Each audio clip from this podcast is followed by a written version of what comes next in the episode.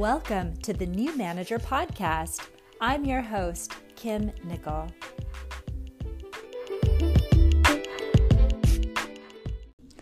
Hello and welcome.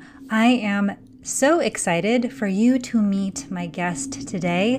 His name is Adam Hesch. He's a friend. He'll tell you all about his perspective and some great stories about leadership and management.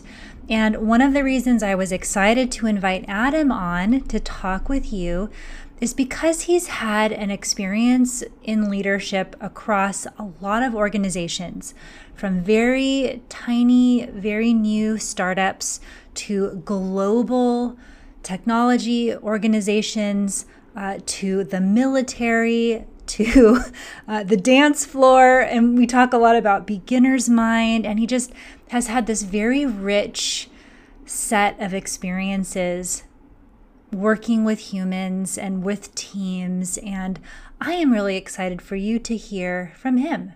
So let's get to it.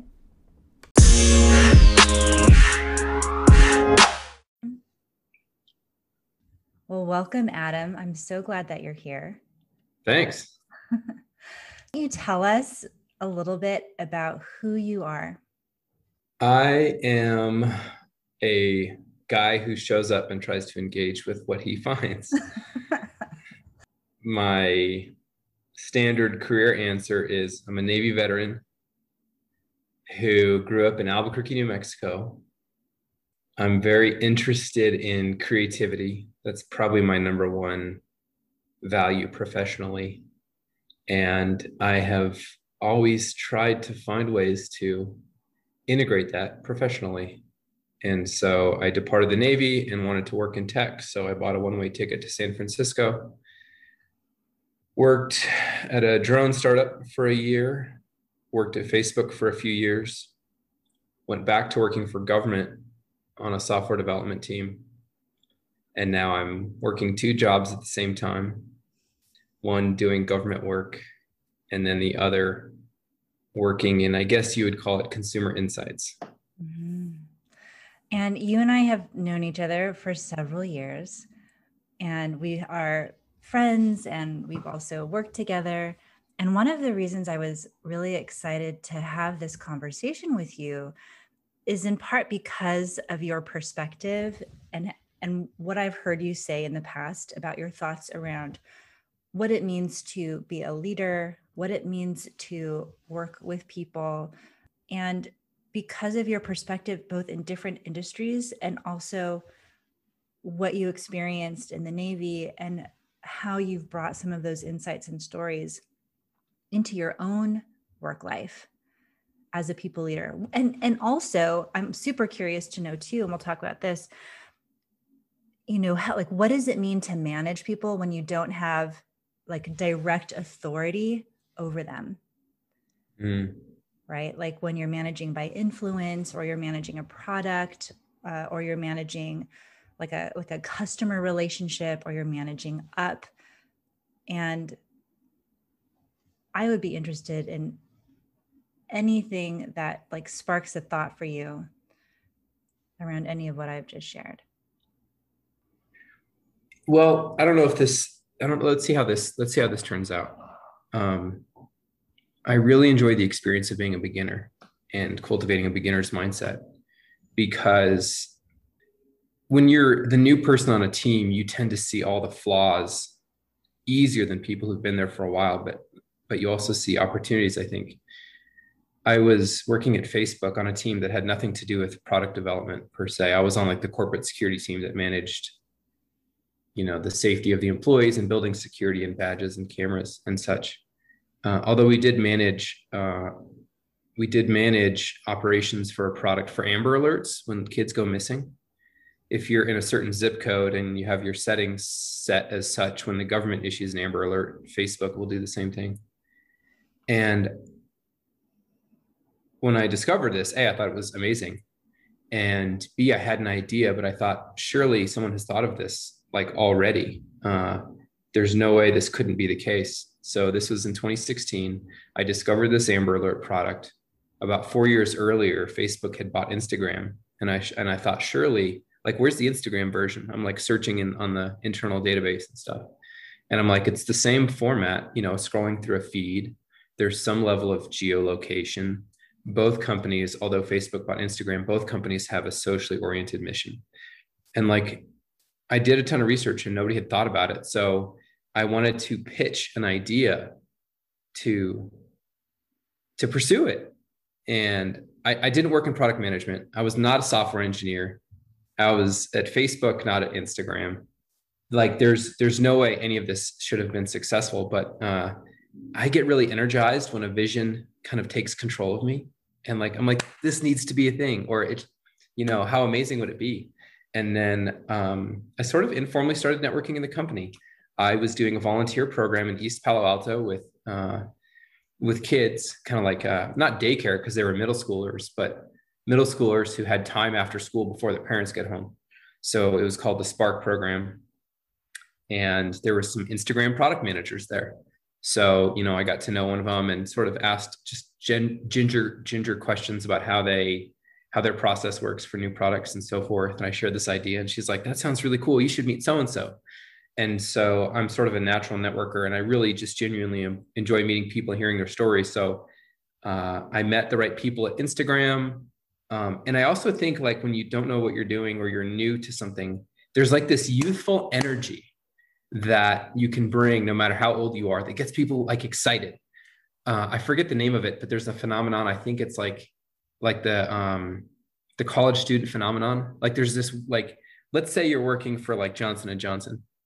If you're a college student and you're really excited about some consumer packaged good or whatever, and somehow you get the email address of the CEO and you say, hey, I'm a junior at Cornell. I'm super interested in learning what it's like to be a CEO. Will you be on my podcast? Like you'll get a reply as a college student. And then if you join and you're like a low level assistant product manager and you email the CEO, he's not going to respond to you. So there's this weird paradox where when you show up from a youthful perspective, like people, something about that engages people. And I think it's an energetic thing. And so I basically put together a pitch deck and I was like, I don't really know crap about pitching. I don't know crap about software, but I'm pretty good at Google and I'm pretty good at Microsoft Paint. And I think those are two skills most people can do. So I did open source research. You know, other technologies had used Amber Alerts. The driving application Waze uses it.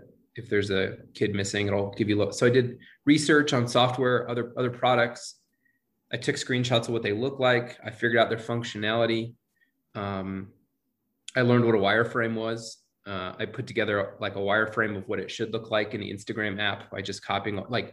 Zero technical skill, but like I was into it and I believed in it, I guess. And so I put together this pitch deck. And then I moved up the chain. I shared it with some peers, and then I shared it with my manager, and then I shared it with the initial people I met at Instagram. And by that point, it had gotten super polished. I got a meeting with the team at Instagram that does social good, and then pitched it, and they were super excited about it. So for me, it was sharing. If you're working on something that you really believe in, I think belief, you know, the more I learn about Carl Jung and religion and mythology and philosophy, and I'm just a dabbler, I'm not an expert in any of that, but the more wisdom I find in these ancient traditions.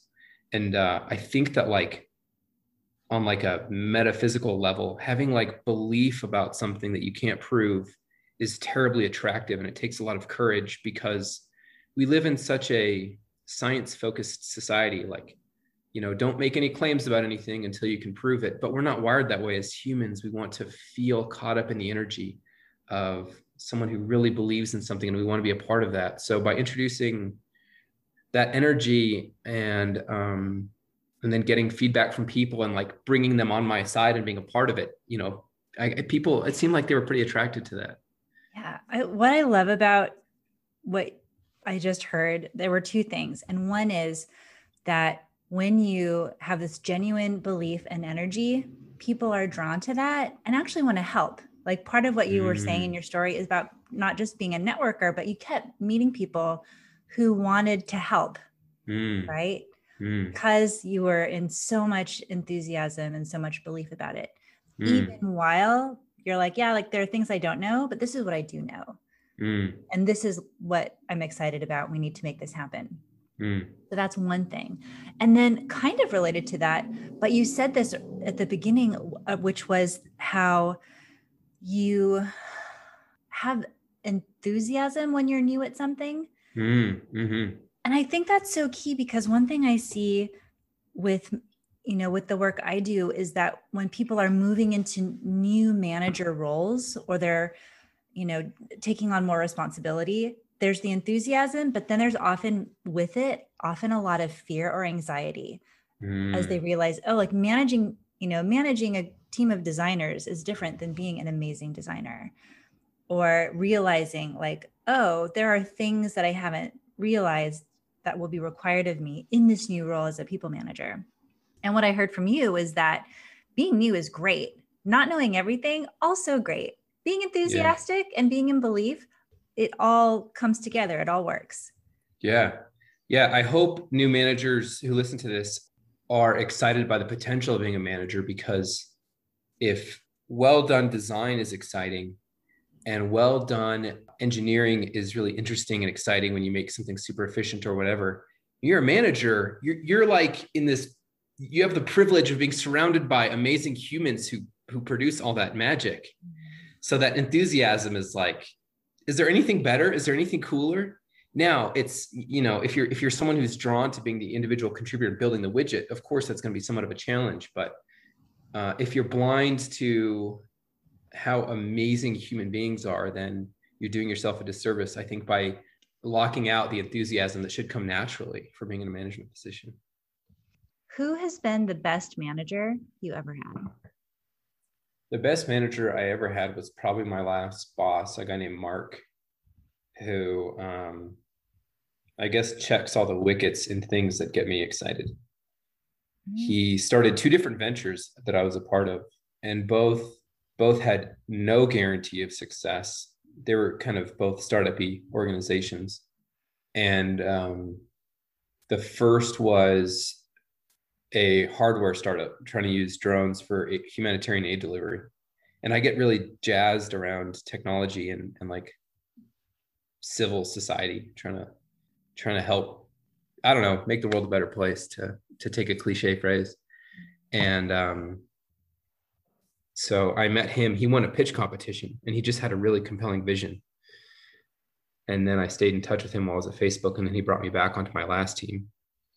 And what was compelling to me about him as a manager is, like, I think one of the most empowering feelings is when someone hires you, and then they like get out of the way. They're like, hey, we hired you for a reason. Like, you've got my full trust and permission to just go and just go. And so it's sort of this like green field, blue sky, blue ocean. Like, I get to do that. I can just do whatever I want. So I worked for him, like I said, on two different ventures. And in both cases, I didn't have a job description. He never once told me what to do.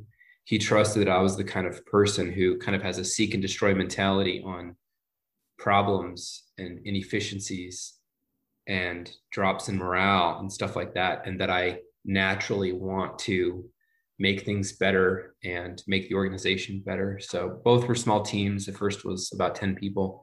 The second, there was like 16 of us. And it just felt, I guess I felt seen, like that he saw the best that I had to offer, and then I was able to leverage all the skills that I had and all the things that I'm good at in both cases. How did you see him do that?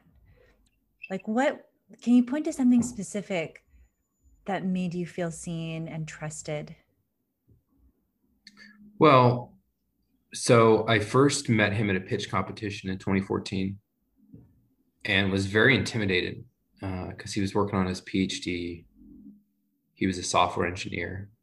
And I was like, no way is this dude gonna, you know, and I was working on my own confidence. No way is this dude gonna hire a bozo like me to help out. And as I was skipping ahead and trying to come up with like advice to future managers. And one of them is like, just show up.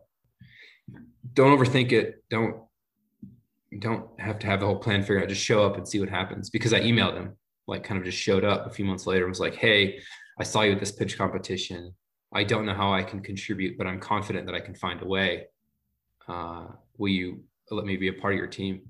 And so we had a phone call. He's like, yeah, sounds good. He's like, there's a lot of challenges and a lot of ambiguity, but why don't you just join a meeting and see what you find?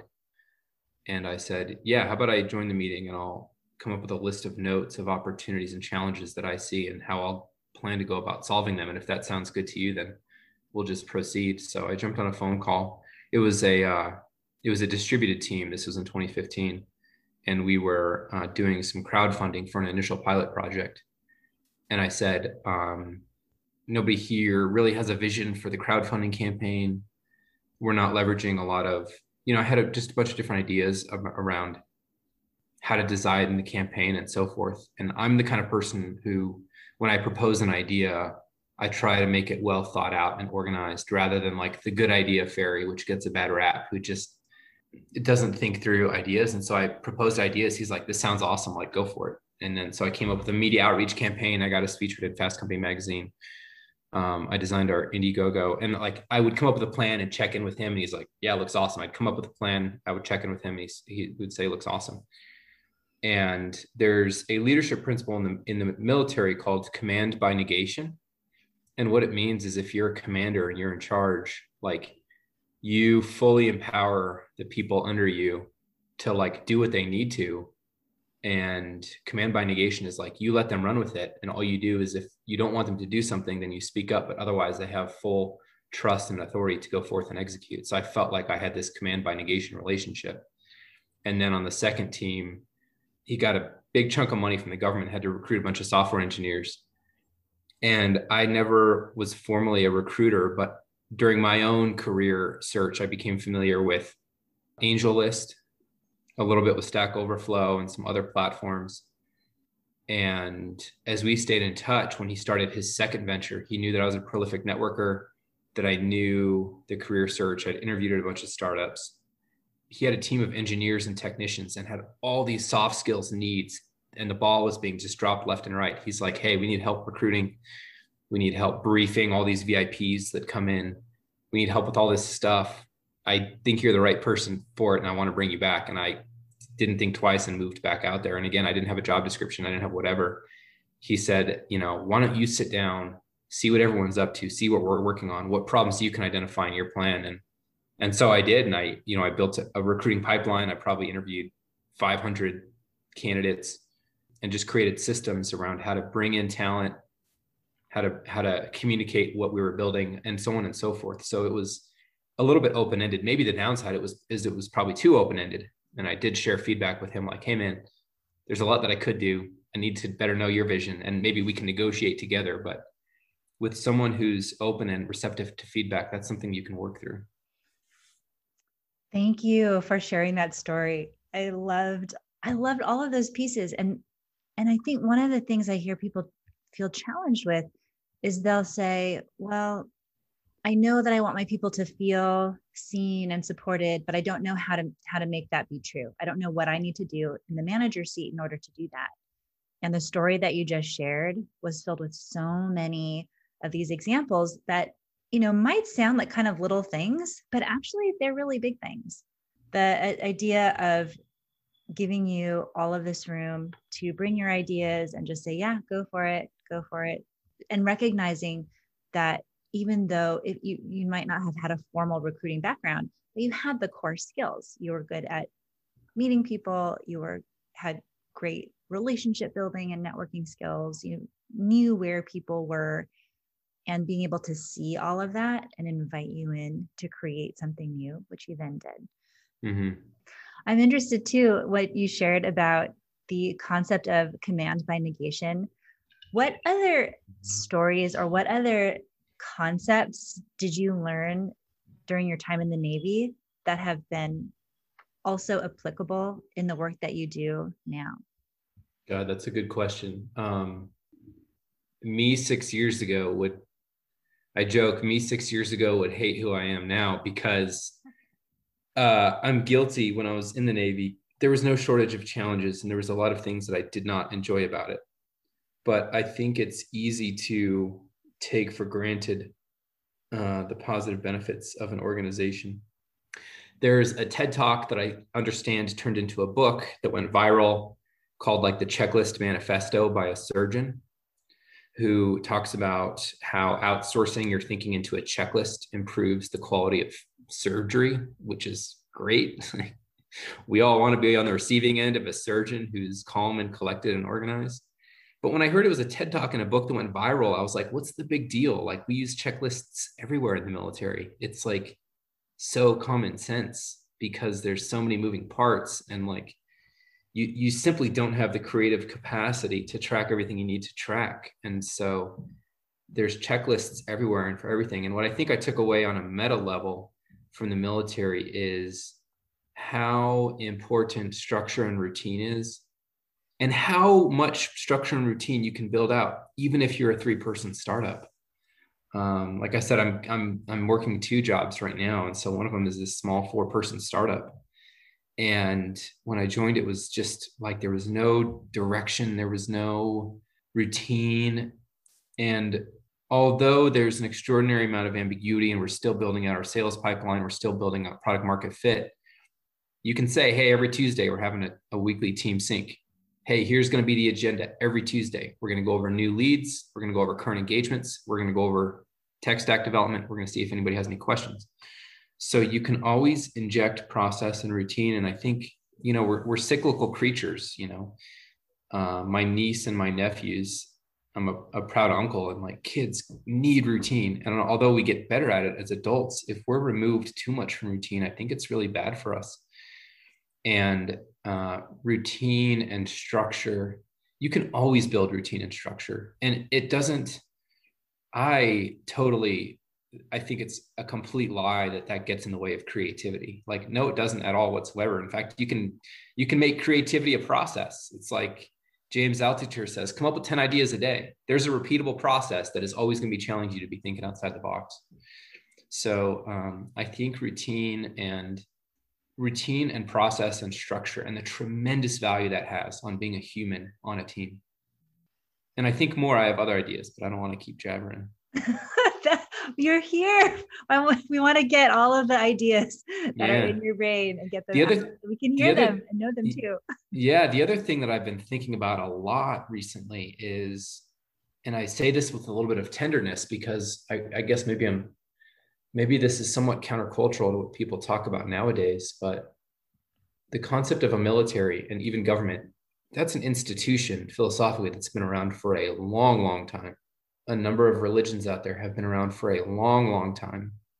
And while the negative news of both is what makes it on CNN, you know, my background is Catholicism, and it's a faith tradition that I went far away from and I'm slowly returning to, and like discovering all this value that I was like blind to. And in the military, when I left, I was very disheartened over a bunch of the negative aspects of it. And I'm certainly not, you can dwell all day on our shortcomings from a foreign policy perspective, but there's these noble aspects and stories that nobody knows about. Like, I think the US military is the number one provider of humanitarian aid in the world. That story doesn't make it to CNN.com. You know, you look at the nobler aspects of the Christian tradition. It's a tradition that tries to focus on, how do you love people better? How do you engage with faith and hope? How do you allow grace and redemption to enter into your life and the people around you? And so, what's interesting to me is the parallels between the Christian tradition, and pick any religion, really. Pick any tradition that's been around for a couple thousand years, and you'll find these trends. And think of military and government, and they all have an articulated ethos that kind of describes what's really important to them. And so, you know, in the military, you have like, if you're in the Navy, you have like the Sailor's Creed. If you're a Navy SEAL, they have their own specific ethos. You know, there's different statements of faith from different religions. So like an articulated ethos that guides who you are seems to be ever present in the richer traditions of human organization, which is really interesting to me. And then like ritual, like there's all these fun traditions in the Navy. Like once every 2 months, you do what's called a hail and farewell. You welcome the new people and you say goodbye to the old people. And it's a very positive experience that wishes people well who are heading out and welcomes the new people. And they're like, we're glad you're here. You're part of the team. We're thrilled to have you. And I took this for granted. And, you know, you think, you know, every great religion has these traditions. Like, I believe Muslims pray 5 times a day in the direction of Mecca. And so there's these embodied rituals that are a part of the organization to me that seem to exist across organizations. And so I think there's a lot of wisdom in that. And a third thing that came up is symbology. Like in your dress uniform in the Navy, you have like a crest on your hat that's been around for, you know, since the inception of the US Navy. The Royal Navy has the same thing from the UK, which is where our tradition comes from. That's a little bit different, but it's a little bit similar. Even our adversaries, you look at the uniforms of Russia and China, and like they have symbolism woven into what they wear. And so do spiritual leaders across different ritual traditions. They have embroidery, and different colors mean different things. And so I think any human who's managing people and leading people, I think people who have a vision maybe of starting a startup and kind of have the long-term game in mind, these are interesting things to think about. And I don't think you can just show up on day one and say, here's our symbols, here's our ethos, let's go. But rather it's small. It's kind of like the idea of an inside joke. It's like the intimacy there with like a partner or a friend or a small group. There's little traditions that kind of naturally emerge. And it's like, ooh, I really enjoy that. Ooh, that was really funny. Ooh, we really had a good time grabbing beers after work Monday. Let's do that every first Monday. And these rituals and these symbols and these declarations of what define you somewhat mysteriously emerge from organizations that believe in what they're up to. And so that was a lot, but it's very interesting to me. And I think people who are interested in shepherding humans should keep an eye out for these little pockets of meaning and cultivate that and encourage that, because that's what keeps people together, I think, and oriented towards something really meaningful. I think that's an interesting idea too, in light of how much the pandemic has influenced how people work. And by that, I mean, people are remotely onboarded. They might never meet their team in person. So the ritual of how do you bring somebody into our organization when we are fully distributed, or the rituals and the, you know, like, what does it mean to have symbols or to have ideas that kind of connect us all when we are all over the world? Because I think it's, you know, part of what you're mentioning. And I think part of the way that functions when you have a physical location that everybody goes to is that you can physically design the space so that everybody's seeing this, like the same literal thing when they walk in, and it can provide a message or a reminder of why we're all here and what we care about. And I think that will look different in a world of work where everything is always distributed. Because I think, you know, your point too is that humans function in a certain way. We can look across all these traditions and notice some common functional things about how we respond. And what does that mean for us as people who work together? And as in the manager seat, what does that mean for you as you think about how to create a sense of team and connection and cohesion, given the parameters of remote working? Yeah, that's a tough one. That's a tough one for sure. I think what would be interesting would be to think more about other historical examples of organizations that have been distributed, like the special forces and the military. They have a very distinctly different, in some ways, a distinctly different outlook and attitude. You know, they get permission to grow these big old beards, and they don't get haircuts. And anyway, I would have to think more about that. But it's a really interesting idea of how to get people to still feel connected and like they belong in a way where you're distributed and kind of out flying solo, which is tremendously difficult. What is your current people manager situation look like? Like, do you have direct reports right now? I probably shouldn't answer that for one of my teams. That's fair. Actually, I say we don't know. It's a secret. It's private. Yeah. Yeah, I can fill you in later why. It's yeah, I'm sorry that I can't tell you more on why. That's okay. On the other startup that I'm at, we're this loose gaggle of humans trying to prevent the boat from sinking. Mm, yeah. Well, so this is interesting to me too. So you worked in very early stage startups. Mm. You've also worked in global technology organizations, and you've also worked within the military, which, as you mentioned, is like an institution that's been around for a really long time. So these are all different kinds of organizations of people doing work together. Mm. Yeah, certainly.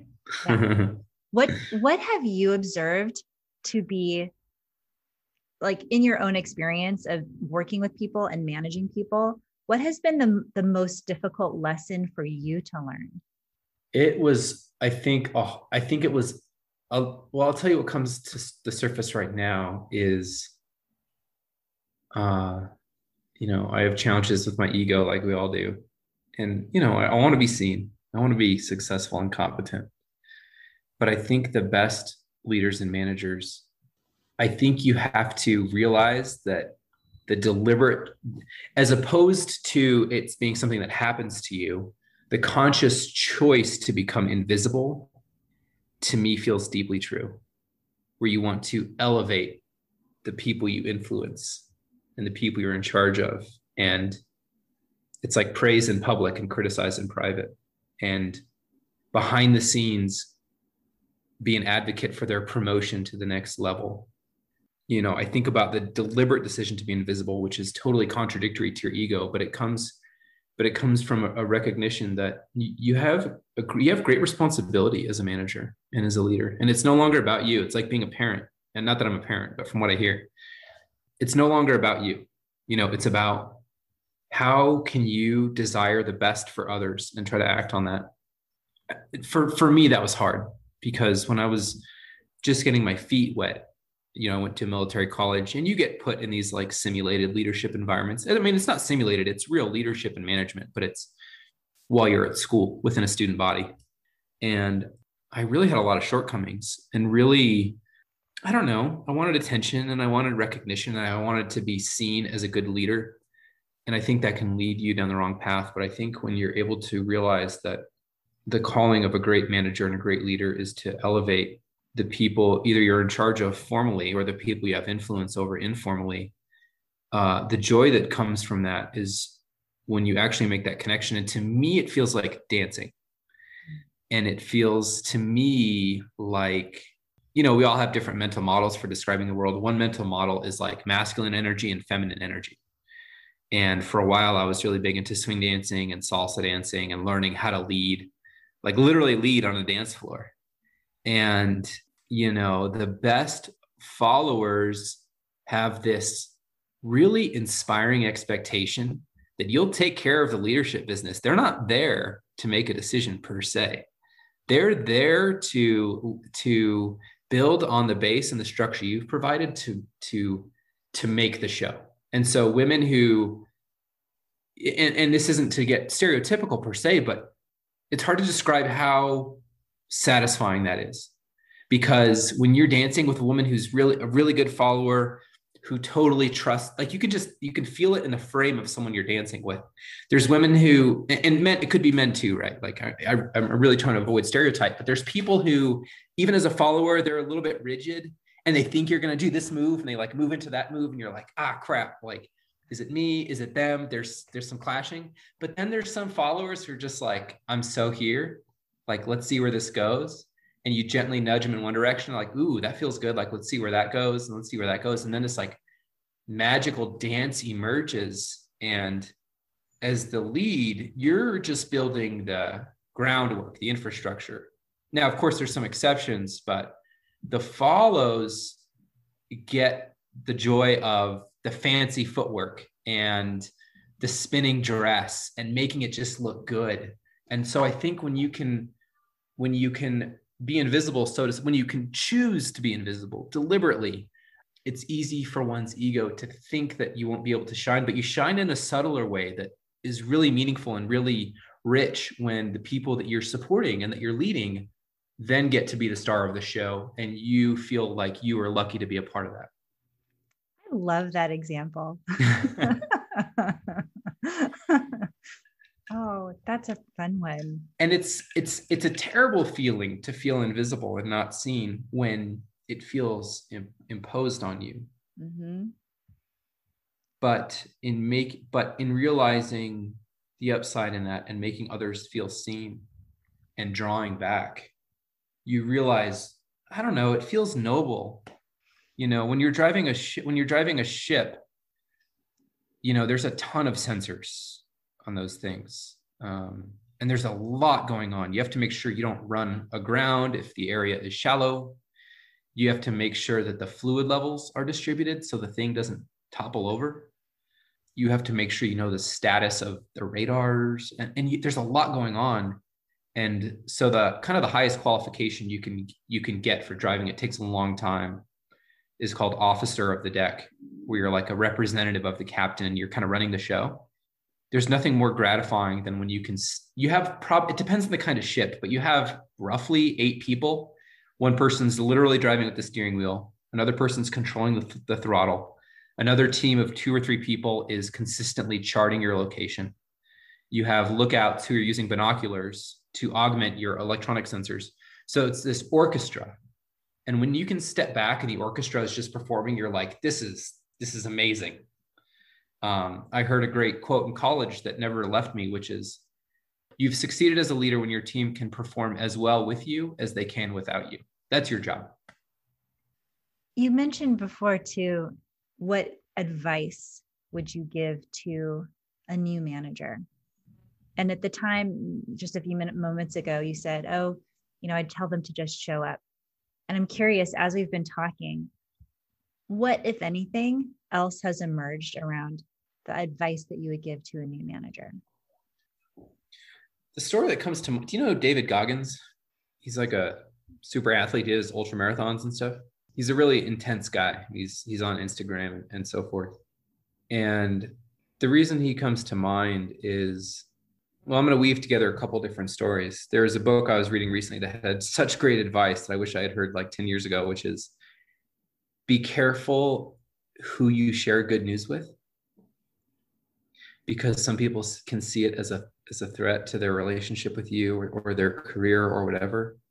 And also be careful who you share bad news with, because you don't want to be caught up in gossipers or people who think they're better than you. But the best humans out there only want the best for you in both cases.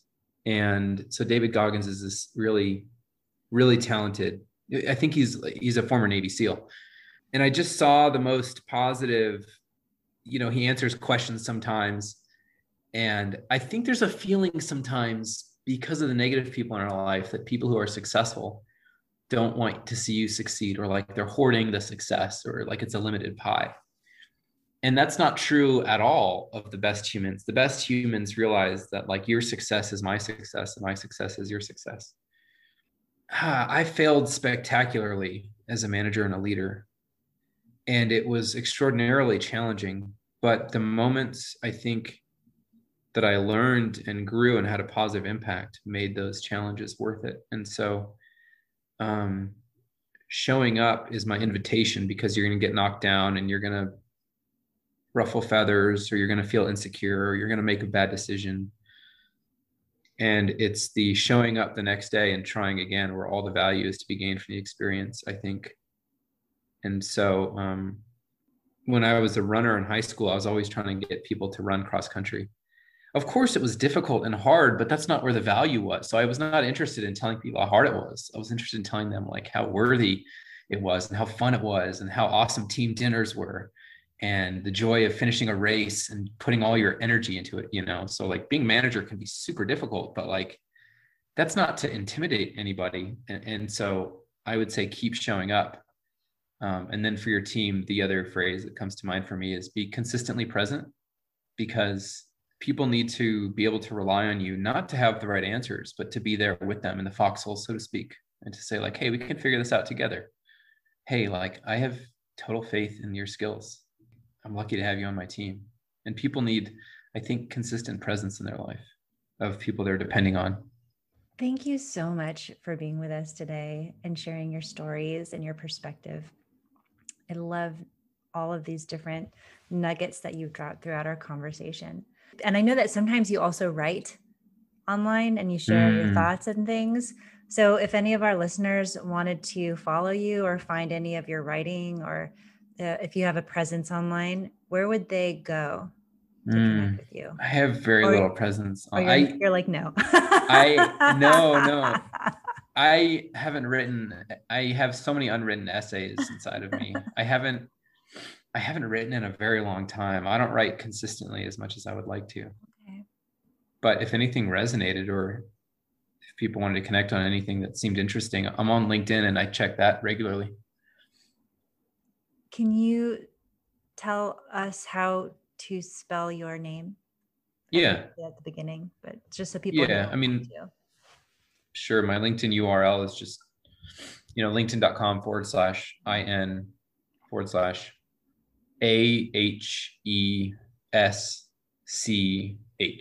Hesch. Amazing. And they can send me a message if anything is interesting or whatever. I'm happy to connect with people. Thank you so much. It's been wonderful to have you. Yeah, it was my pleasure. Thanks for the invitation. Do you want personal, confidential help with your situation at work? I offer one-on-one coaching and can help you overcome challenges, reach your goals, and become a more effective leader. To schedule a consult, go to my website, kimnicol.com/coaching, and we'll schedule time to talk about what's going on with you and how I can help. Talk to you soon.